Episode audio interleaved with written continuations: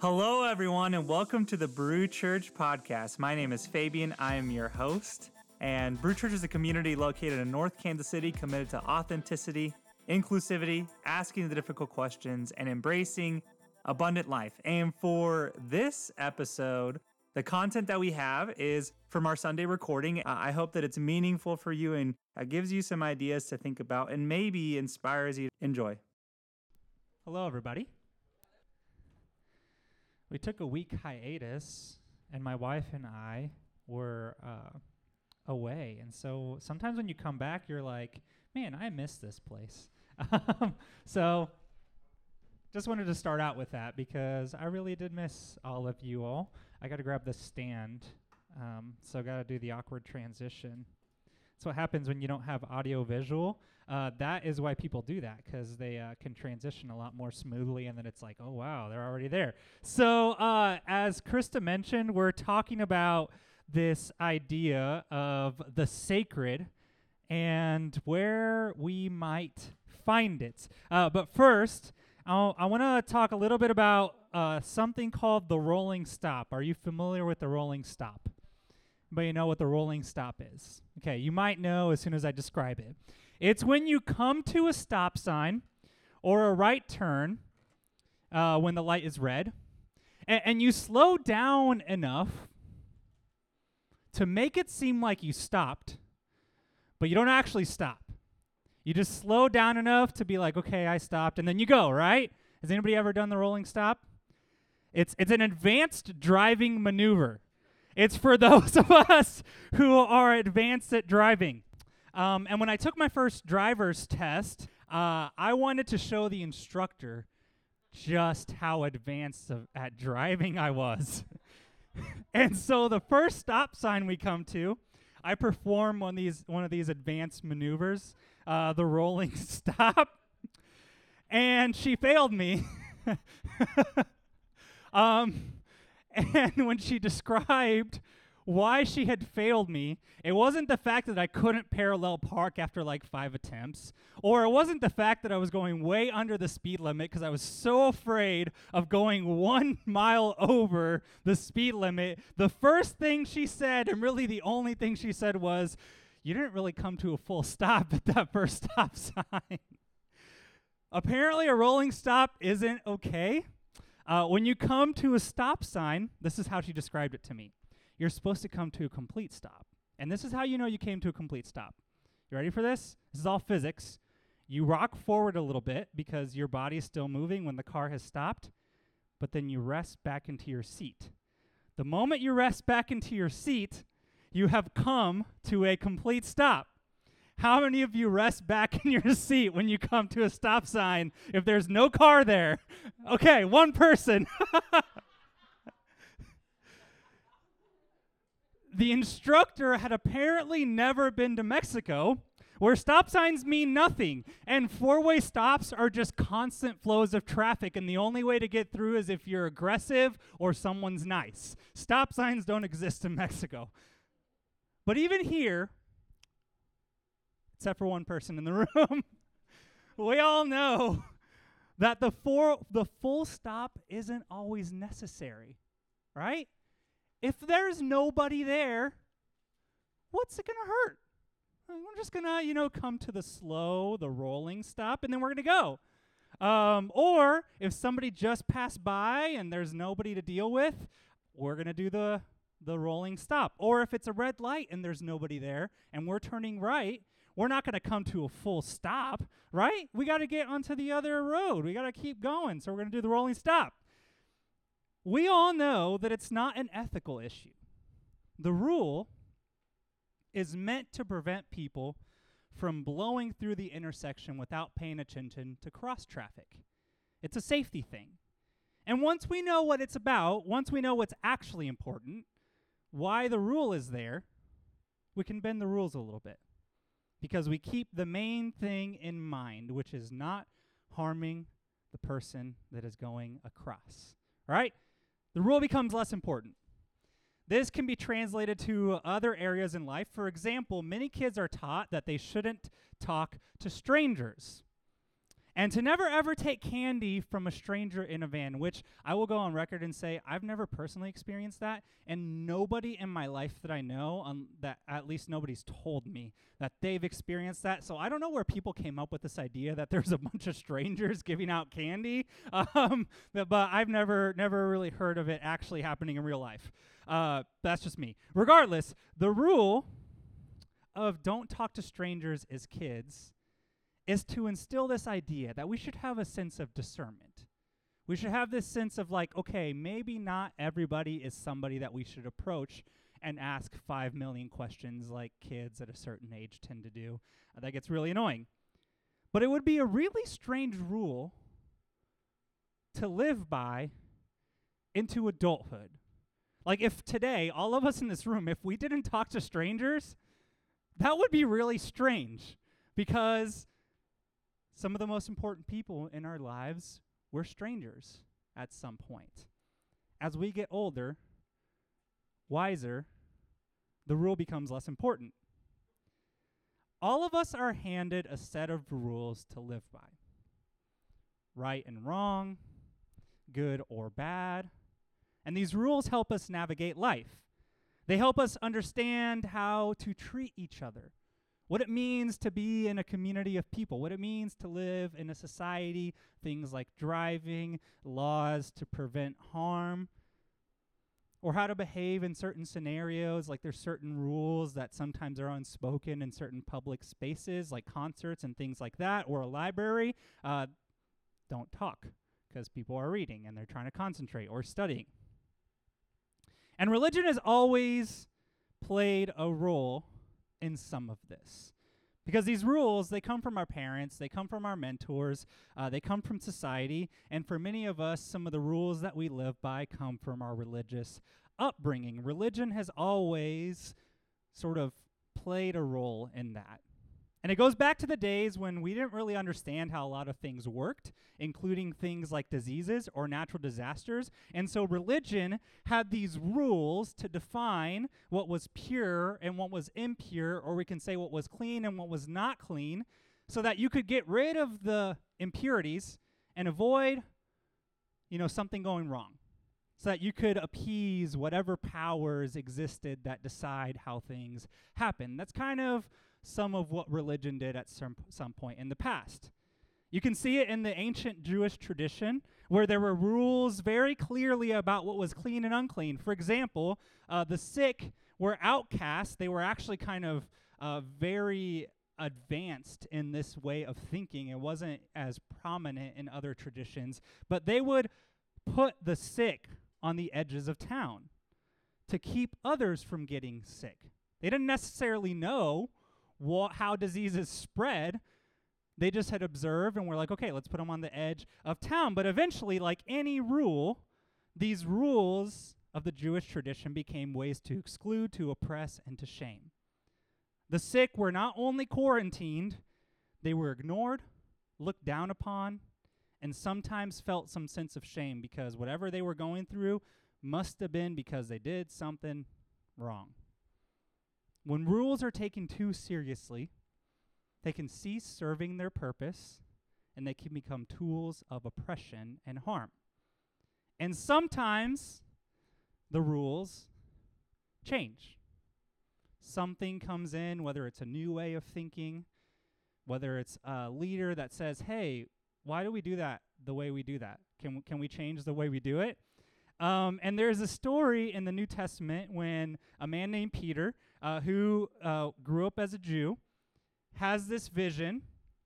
And in this vision, he gets challenged to change his ideas of what was clean and unclean. The story is in Acts 10, and it says this About noon the next day, as they were on their journey, Peter, w- Peter went on the roof to pray. That's staying in there. he became hungry and wanted something to eat.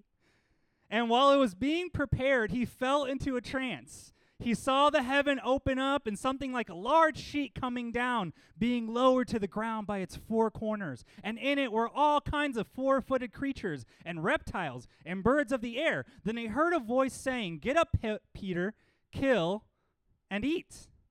But Peter said, By no means, Lord, for I've never eaten anything that is profane or unclean. And the voice said to him again a second time, What God has made clean, you must not call profane. The dude was having a hunger dream.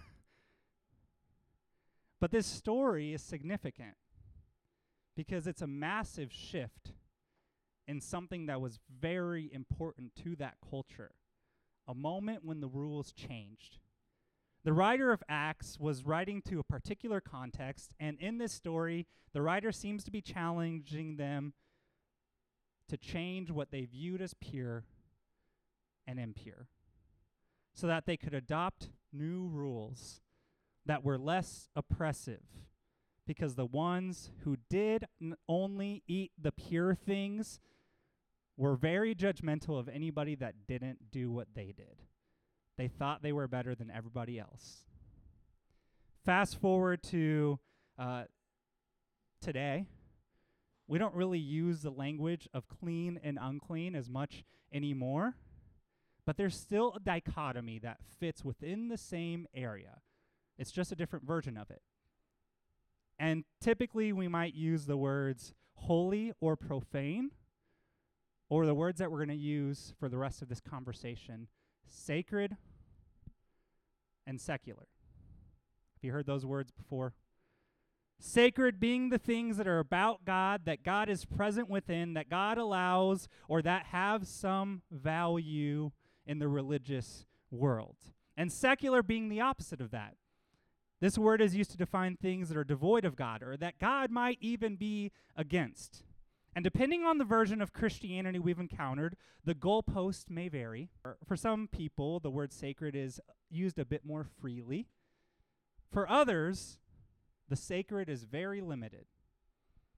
Maybe it's only sacred if it uses the insider language of Christianity, or because it's defined as sacred by leaders who are apparently qualified to label such things as sacred. Or it's sacred simply because it's made by someone that call themselves a Christian, and so vis a vis, it's sacred. Some of us have been told certain things, like certain movies, books, TV shows, or music should be avoided because they were too secular. I remember being in this uh, college group and we were just having a you know conversation at a retreat and i told one of the leaders i was like hey i'm a really big fan of jack johnson. I'm trying to learn the guitar. That uh, lasted about two weeks um, so but I, I, did get close to learning banana pancakes and i was telling him i was like i love this song banana pancakes by jack johnson and he's like you shouldn't listen to jack johnson and i was like oh okay. I don't know if i'll be a part of this group anymore if you can't if you can't uh, don't want us to listen to Jack Johnson. These labels of sacred and secular have their place, but just like the ideas of clean and unclean, created unnecessary separation, oppressive rules, I would argue that the labels of sacred and secular have caused their own damage. For example, I find it fascinating that many people consider Halloween to be a satanic holiday when its origins are more Christian than Christmas. There weren't evergreen trees in the Middle East. There's a reason we use trees because it's from a different religious tradition. But Halloween, on the other hand, comes from All Saints' Day, which is what a day when the church would acknowledge all the people that have died throughout the year as a way to collectively grieve together, which is beautiful. We don't really grieve together as much as we should. Uh, maybe we'll do that sometime at Brew Church. But it was a wonderful, beautiful thing. And then the day before was All Hallows Eve. And on that day, they would celebrate the harvest. Both of those two holidays were Christian. But because it's considered secular nowadays, even satanic by some people, there are so many who miss out on the wonderful celebration of Halloween. And then All Saints' Day as well. They just ignore that one. Or take good art. There are people that will avoid some of the most sacred, beautiful, moving, transformative music, movies, books, and imagery because it's secular. But it goes deeper than that.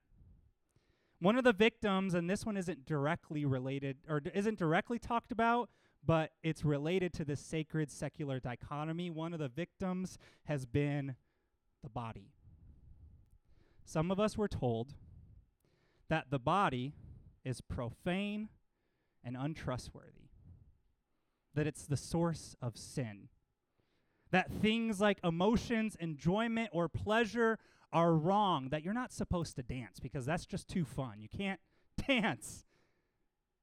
But this has caused some people to have trouble trusting themselves, their intuition, the inner voice, because they were taught to be suspicious of it. It's led people to become disembodied, to not feel, because feeling emotions is wrong and feelings aren't true. But when we prevent ourselves from feeling, especially those emotions like grief and pain, we also prevent ourselves from fully feeling the things like joy and love.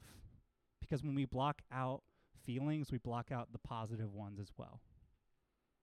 At its worst, the sacred secular dichotomy has been violent. When Christian settlers came to America, they believed that a lot of the stories and traditions of the indigenous people were secular and at their worst, evil. So, through uh, oppressive and violent tactics, they converted them. They forced them to convert, cutting their hair, putting on new clothes. When if they would have listened to their stories and they would have heard stories like the corn mother who breaks her body to feed her children so that they may live. If you've ever been to a communion service in a, in a Christian context, that should sound very familiar. Maybe the sacred is in more places than we think it is. I would argue that as harmful as this sacred secular dichotomy can be, that it's still helpful to be able to name what is sacred as a way to define the things that we should look for, the things that move us, that inspire us, that heal us. But the question for tonight is Is there a more helpful way to think about the sacred? There's a story in Scripture that has been a source of conversation around the sacred, and it's a few chapters later in Acts, in Acts 17. And this time it's about a man named Paul. And the story begins like this While Paul was waiting for them in Athens, he was deeply distressed to see that the city was full of idols. So he argued with the synagogue, with the Jews and the devout persons, and also in the marketplace every day with those who happened to be there. The dude was just picking fights with people. And also, some Epicurean and Stoic philosophers debated with him, and some said, What does this pretentious babbler want to say? Others said, He seems to be a proclaimer of foreign divinities. So they took him and brought him to the Areopagus and asked him, May we know what this new teaching that you're presenting is? It sounds rather strange to us, so we would like to know what it means. So when Paul first walks into this town, he's distressed because he looks at the marketplace and he's like, look at all these idols. Look at all these people profiting off the needs of safety and happiness and telling people, if you buy this, you will be whole and complete. Some of the same idols that we have in our marketplace, that's a completely different conversation for another time, but I will leave that one there as a nugget in your brain for future thought.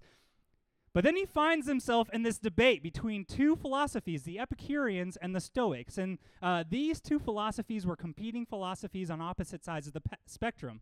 The Epicureans believed that human happiness only happened in pleasures of the body, in things you could see, touch, and feel. That the sacred was only in what you could see, touch, and feel. The Stoics, on the other hand, located human happiness only in the virtues of the soul, in ideas, abstract things. That the sacred was something that you can't see, feel, or touch, it's something abstract. One was embodied, the other was disembodied. And to both groups, Paul says this. I can't tell if this was like sarcastic or if he was being genuine here, but I'm just going to assume he was being genuine. Athenians, I see how extremely spiritual you are in every way. For as I went through the city and looked carefully at the objects of your worship, I found among them an altar with the inscription, To an unknown God. What therefore you worship as unknown, this I proclaim to you. The God who made the world and everything in it, this God is Lord of heaven and earth. This God does not live in shrines made by human hands, nor is it served by human hands as though God needs anything. God is the one who gives to all mortals life and breath, and also to all things. For in God, I skipped a little bit, for in God we live and move and have our being. So Paul is speaking to both of these groups and he makes this radical statement, something that challenges not just both of them, but his own religious tradition of Judaism. He says, The thing you've been looking for, that you don't even have words for, that's too big to put a name to, the thing that animates everything, in which we live and move and have our being, that thing is the thing. That is the sacred. It's the synthesis of both your ideas. Because God is both infinite and also took on flesh. No one group has a monopoly on God. And this God, this sacredness, cannot be housed in temples, as my tradition seems to think. No, this God, this sacredness, is everywhere. Peter in his dream heard the words, What God has made clean, you must not call profane. And then Paul says, This God gives everyone life and breath and everything else. The sacred is found everywhere. It can be found within anything. And what the writer of Acts seems to be saying with these two stories, because one writer wrote them, at least that's what people think, is that the sacred isn't something that one group, one religious tradition has a monopoly on. It's the unknown God, the one we can't put a name to sometimes, that words can't fully capture, this thing that's too hard to grasp. But it also takes on flesh. It's both located in our bodies and in the world around us and in helpful, life giving theologies, philosophies, narratives. It's not defined by ambiguous rules, rather, it's defined by the things most important to the one that came in the flesh. Things like love, compassion, self sacrifice, beauty, deep connection. What if the church isn't supposed to be the place that houses the sacred? That monopolizes it, that says we have it and you don't. But rather, it's the place where we teach each other how to see it everywhere else. That maybe gives some parameters so that we can see the sacred all around us. What if Christian settlers, instead of conquering the indigenous people, kind of like Paul did, would have said, okay, where do our two ideas, the way we talk about the sacred, where do they connect? Oh, your ideas of the sacred seem to relate to our ideas of the sacred. What can we teach each other? What if the sacred isn't defined by the words that we use? Maybe, possibly, but this can also be another category. What if it's defined by the results that the words bring? Do the words set people free? Do they heal? Do they include? Do they stir compassion? Do they widen who is in? Or do they oppress, harm, exclude, create suspicion and fear, and create a smaller and smaller group who is in and a bigger and bigger group who is out? What if the sacred is within every single one of us, and thus we can trust that voice, that intuition that is leading us to become whole, free, and loving. And what if any definitions of the sacred are simply there to try to help us see the sacred everywhere else? Like the rules, they're only there as a way to serve some bigger purpose, but they are not the purpose in and of themselves. For example, Scripture tells us about the sacred, and in that way it's sacred, but Scripture isn't God itself. One of my favorite authors, Richard Rohr, says it this way When I know that the world around me is both the hiding place and the revelation of God, the sacred, I can no longer make a distinction between the natural and the supernatural, between the holy and the profane, as this divine voice makes clear to a very resistant Peter in Acts 10. Everything I see and know can be indeed holy. And this divine presence, this sacredness, seeks connection and communion. There are versions of religion that try to create boundaries around the sacred and suspicion around anything else. And uh, they can be marketed because uh, you can say things like, well, we have all the deep answers to life, so come to us and tithe to us and make this thing bigger because this is the place where all of it's found. And then there are versions of religion, and I- am just going to be honest, like this this could put me out of a job if we all took it seriously. But I'm okay with it cuz sometimes that needs to happen. These versions teach us how to see the sacred all around us, and they're less marketable because at some point we all become the gurus of the sacred.